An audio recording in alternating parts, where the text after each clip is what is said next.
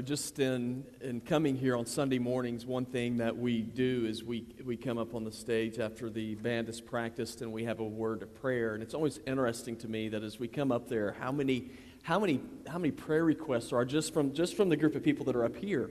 And I know that the same thing is true for you guys as well. And there's just a lot of hurt and there's a lot of pain that's going on in this life. And I know the same thing is true for you. And of course, we sing a song like that. It says, "It is well with my soul." And I think for many of us, it's easy to lose sight of the fact that ultimately this life is not about all the stuff that happens here, but it's about the hope that we have in our God. And so I know that we've already prayed a few times today, but I'd like for us to pray together. And I'm just going to lead us in a word of prayer and just to pray that God would make it evident in your life that it is well with your soul. And even as you struggle, and you know people who are struggling physically, maybe financially, whatever it might be, that you would lift them up in prayer, but more than anything, that you would pray. Say, God, I pray that you will make them know that it is well with their soul in Him. So let's pray.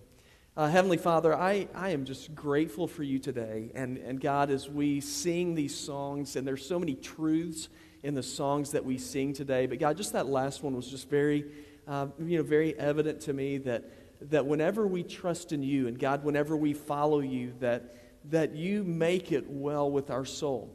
And you tell us in Scripture that we are not to fear the one who has only the ability to kill the body, but the one who has the ability to kill the body and the soul. And Lord, that is you, but it is also you who gives life to the soul. And I pray today that we would just have a confidence in you, a belief and a strength that comes from you, knowing that you are a God who has power over all things. And Lord, regardless of what we face, you have promised that we have a future in you. And so may we take heart in that. Lord, I pray that we will have joy in that. And I pray these things in Christ's name. Amen. All right. Now, if you have your Bible, if you would, you can turn with me to 1 Peter chapter 4, and we're going to look in the first 6 verses today in just a few moments. So 1 Peter chapter 4, verse number 1. And as you turn there, I'd just like to share with you, I believe that one of the greatest inventions that there's been with the smartphone is the Maps app. Y'all have the Maps app on your phone? Now, for somebody like me, this is tremendously important because for me, that app means something. It means that I can never get lost, which is a great benefit. So whenever I'm traveling anywhere, I will just simply type in the address, and then it calculates a route for me that I'm supposed to follow. Y'all know what I'm talking about? Isn't that great? And so that is wonderful for me. So I just sit there and I put it up on my dash, and I listen to that beautiful woman who shares her nice little voice, in 800 feet, turn right. And so I just have so much confidence whenever I know that I can just type in the address that I'm going to, and she's going to guide me there regardless of what things look like. Now, as I say that, though, there are times that the direction she gives me, while it might seem like it's in the right direction, sometimes it's not always the best path for me to travel. And an example for me is I go down to Charleston quite a bit, or several times during the school year, because I have a son that's in school down there. And so when I drive down there, of course, the route they send you on is to send you on I-26. Have y'all been on I-26 going to Charleston in the last, like, 10 years? Isn't that a wonderful road? That is the one road where I sometimes begin to question my salvation. You know, I get on that road and I become like demonic. And then by the time I hit Orangeburg, I'm sitting there thinking, I mean, you stop and you're going 5 miles an hour for like 30 miles. And that lady's saying, you know, just keep on I-26. Now, at this point, I'm hating her. And so what I do is I get off and I'm looking for a different path to get down to Charleston, some back roads, because to stay on that road, I-26, I mean, it's pointless to stay on that road any longer. But here's the deal. When I get off that path and I start going the back roads, she keeps recalculating on how I'm supposed to get back on I-26. And so to shut her up, I have to turn my phone off. Now, the longer I live, here's what I'm beginning to understand more and more. I'm beginning to understand that there is basically a general path that all people travel in life. And we all just sort of get on the road together, and we're traveling along on that road. But the problem with that is that God has called us to live and to go a different way than everybody else goes. Jesus said this in Matthew chapter 7, 13 through 14. He said, "Enter through the narrow gate, for the gate is wide and the road is broad that leads to destruction. And there are many who go through it. How narrow is the gate and difficult the road that leads to life, and few find it." Now, God's called us to be different. He's called us to live a divergent life, which is why we're going through this series, Divergent. And that word divergent, again, it means to move away from what's expected, to go a different way.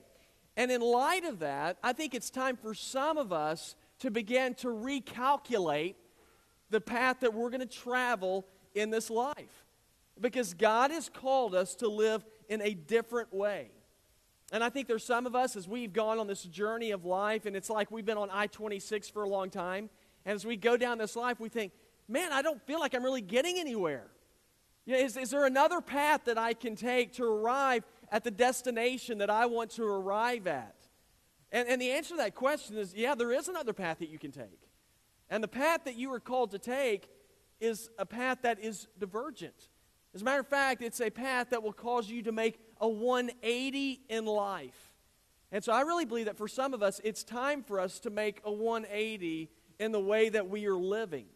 And so today in our passage of Scripture, we're going to see Peter sharing with us how we can make a 180 in life so that we can live differently than the rest of the world and not be caught up in this traffic jam of life.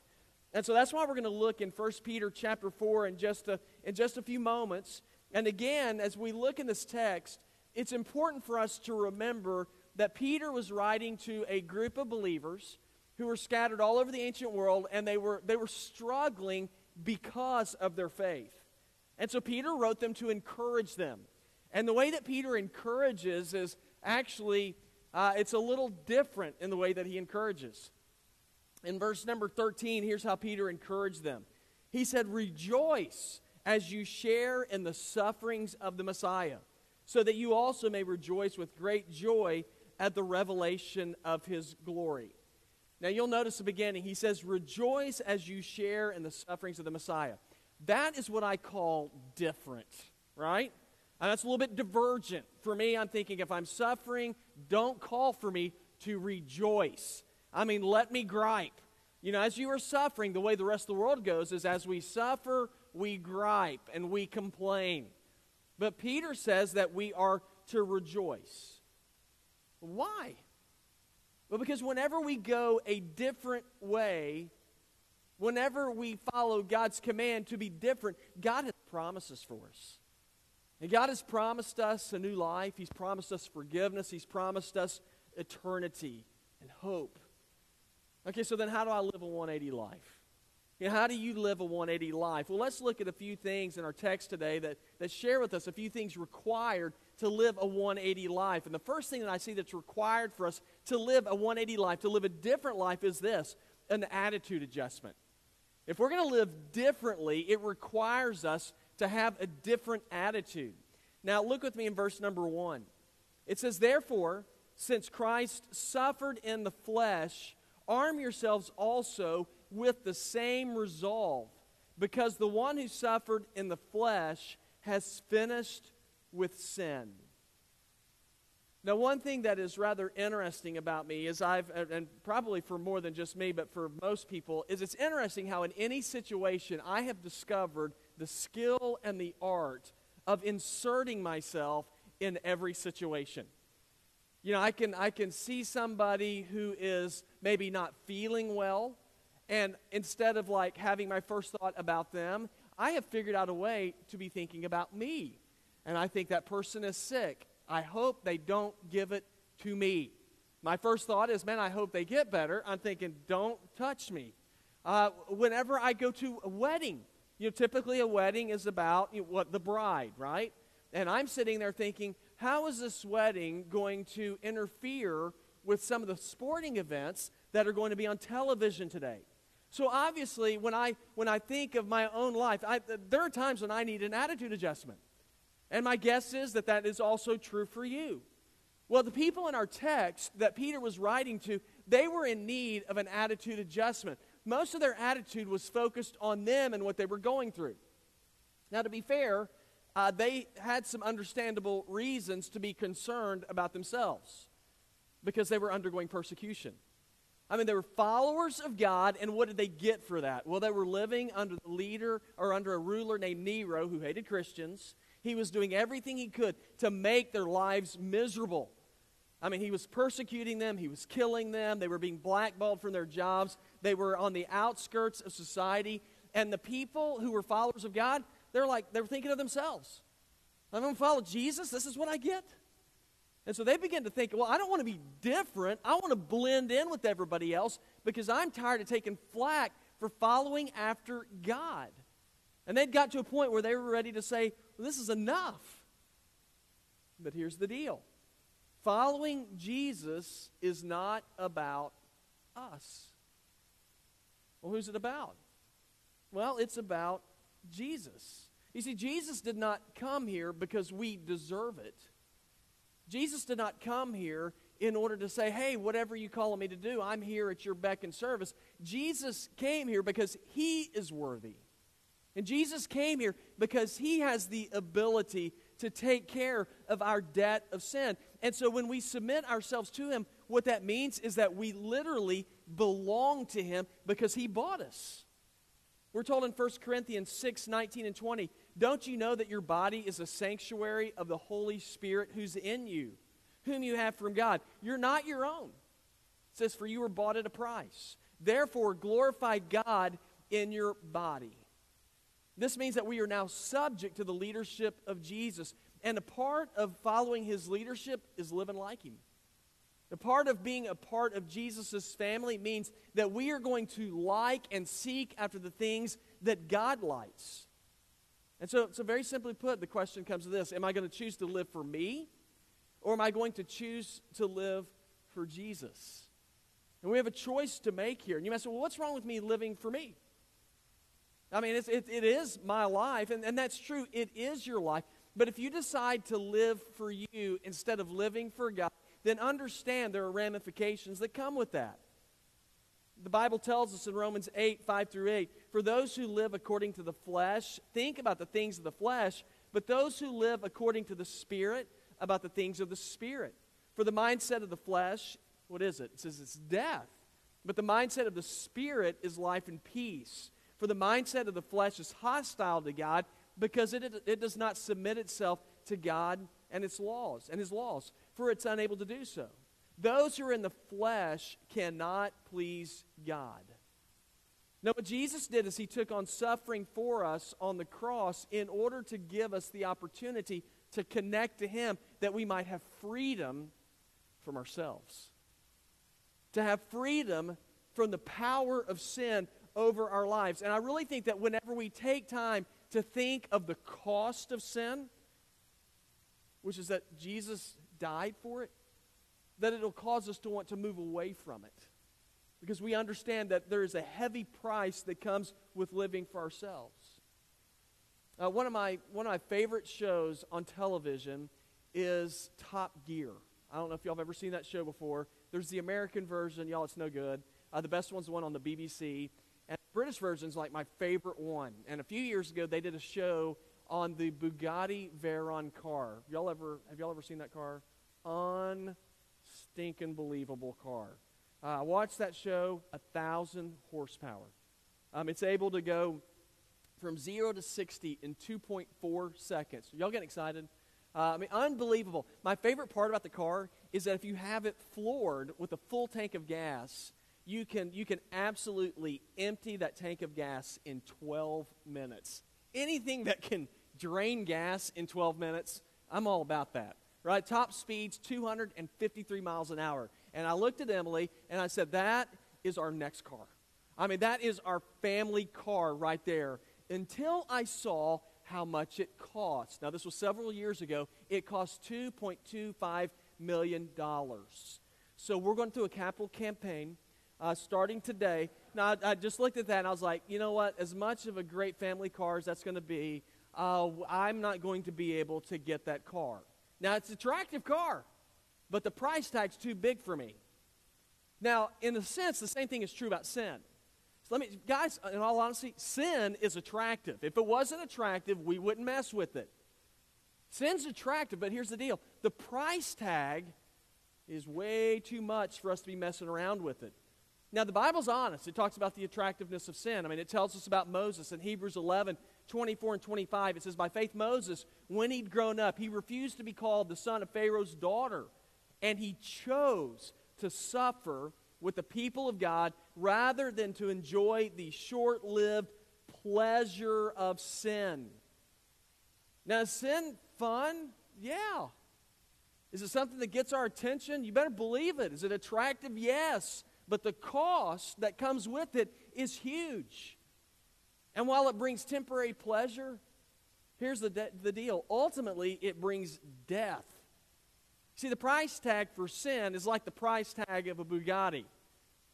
We can't handle the cost. Therefore, we should not be messing around with it. And so that's why Peter says that we are to equip ourselves like Jesus did. Equip ourselves with the same resolve that Jesus did concerning sin. That word equip means to put on battle gear. It means to be ready for this life. And the battle gear we put on is the leadership of Jesus so that we don't mess with sin.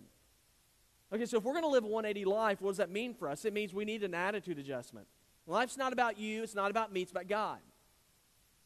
If I'm going to live a 180 life, what else does it mean? Well, it means that you need to make a time adjustment as well.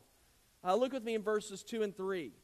It says, in order to live the remaining time in the flesh, no longer for human desires, but for God's will. For there's already been enough time spent in doing the will of the pagans, carrying on in unrestrained behavior, evil desires, drunkenness, orgies, carousing, and lawless idolatry. Now, it's interesting to me that my perspective of time has changed the older I've gotten. When I was younger, I felt like time just crept along. And y'all remember that? You remember being in school? You know, you'd be in school, and the school year would begin, and you'd be like, oh my gosh, I'm never going to get out of school. And you would think that one school year lasted 7 years.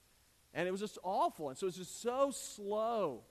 Okay, now I feel like time is moving faster. And for those of you who are out of high school and college, do y'all agree with that? Isn't that weird? So what happened? Is time just moving faster now? It's not that it's moving faster. It's just that I think it's like the sand in the little hourglass. The closer you get to the bottom, the quicker it looks like it's going. Because you begin to realize, well, I don't have an unlimited amount of time. And so it seems like yesterday for me and my family that my 3 kids were in the backyard playing together. Okay, now we're just a few years away from being empty nesters. Now, that's weird to me. Like, what happened? Now, the good news about that is it means that Emily and I will have an opportunity to start a second family.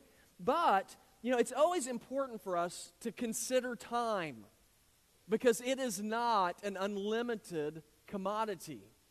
I mean, there's a beginning of it and there's an end of it.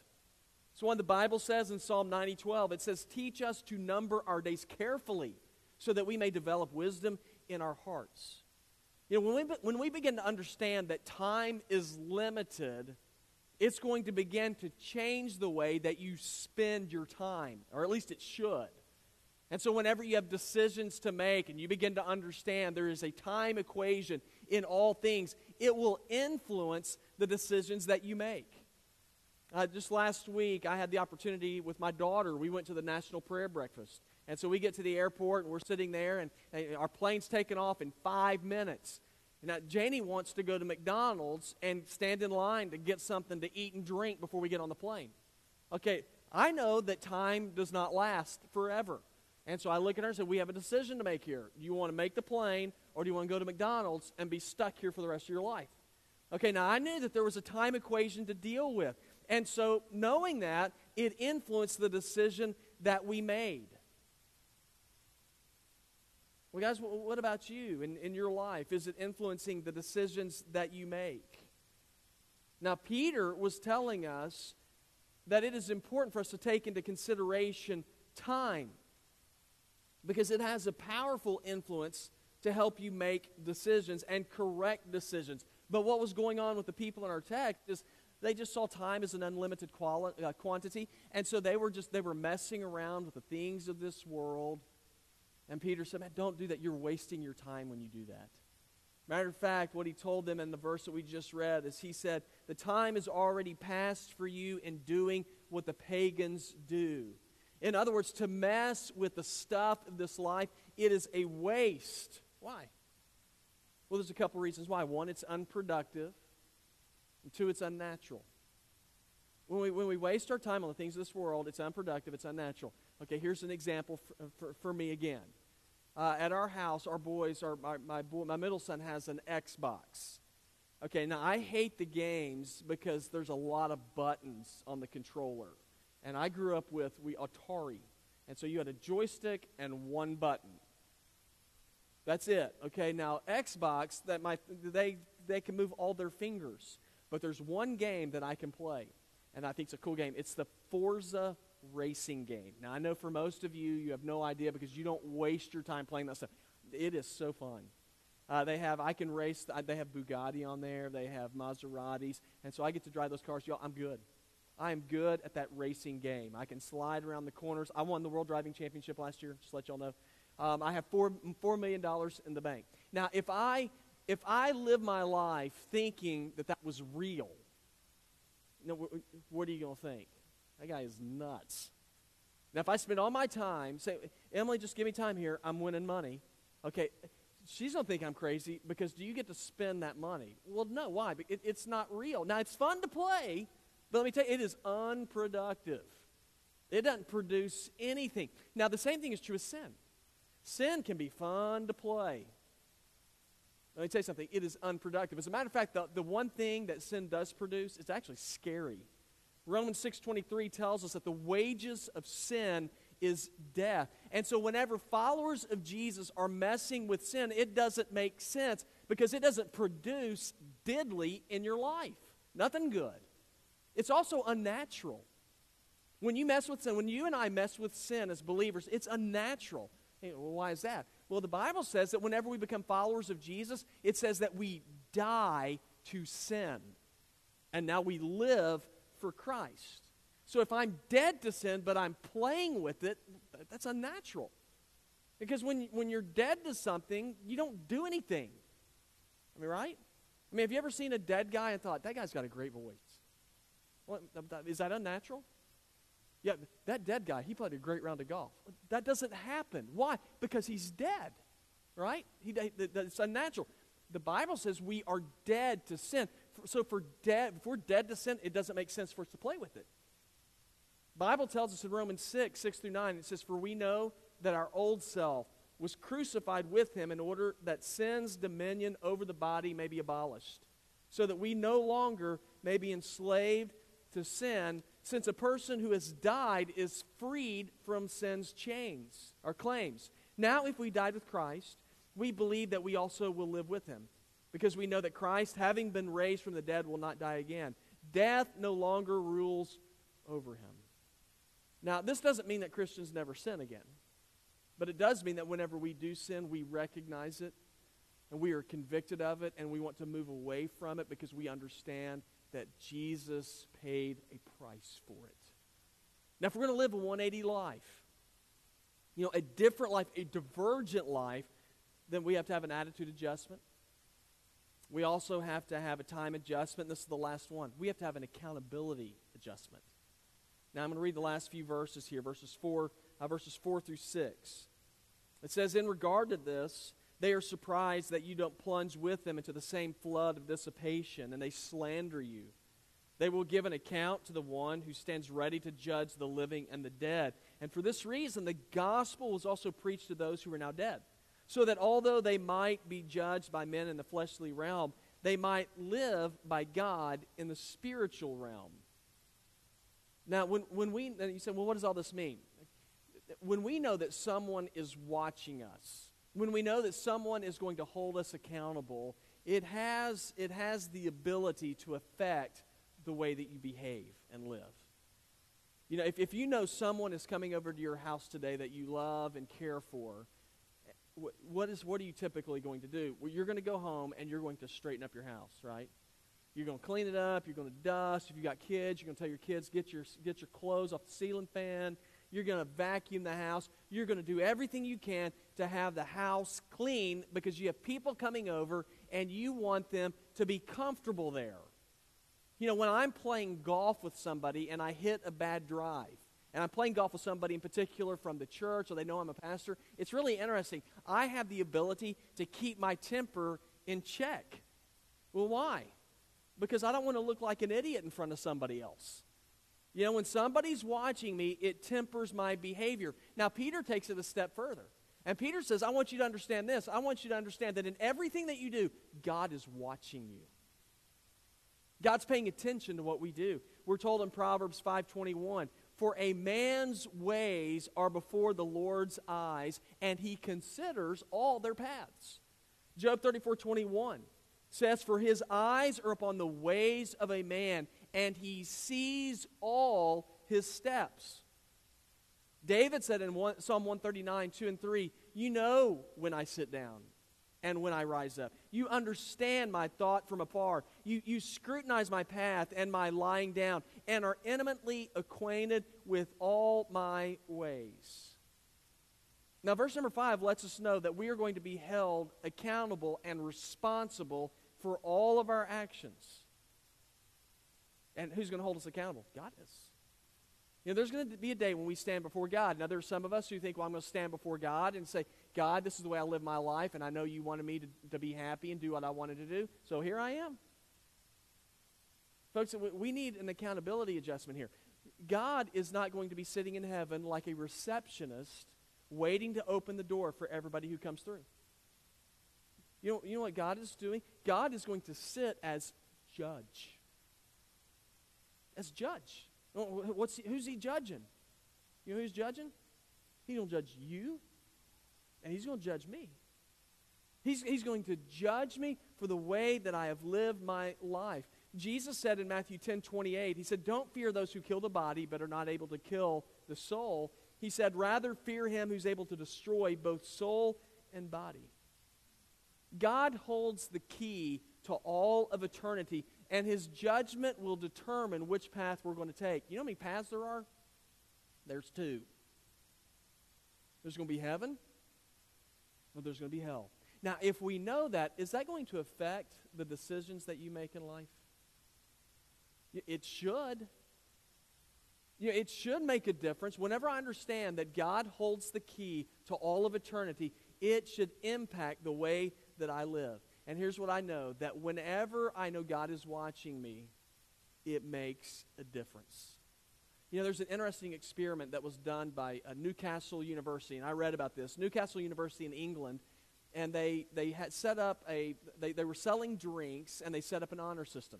And they had the price list, a little cash box. You would come up, you picked up a drink, you would pay for it according to the price, and then you would leave. But nobody's watching you.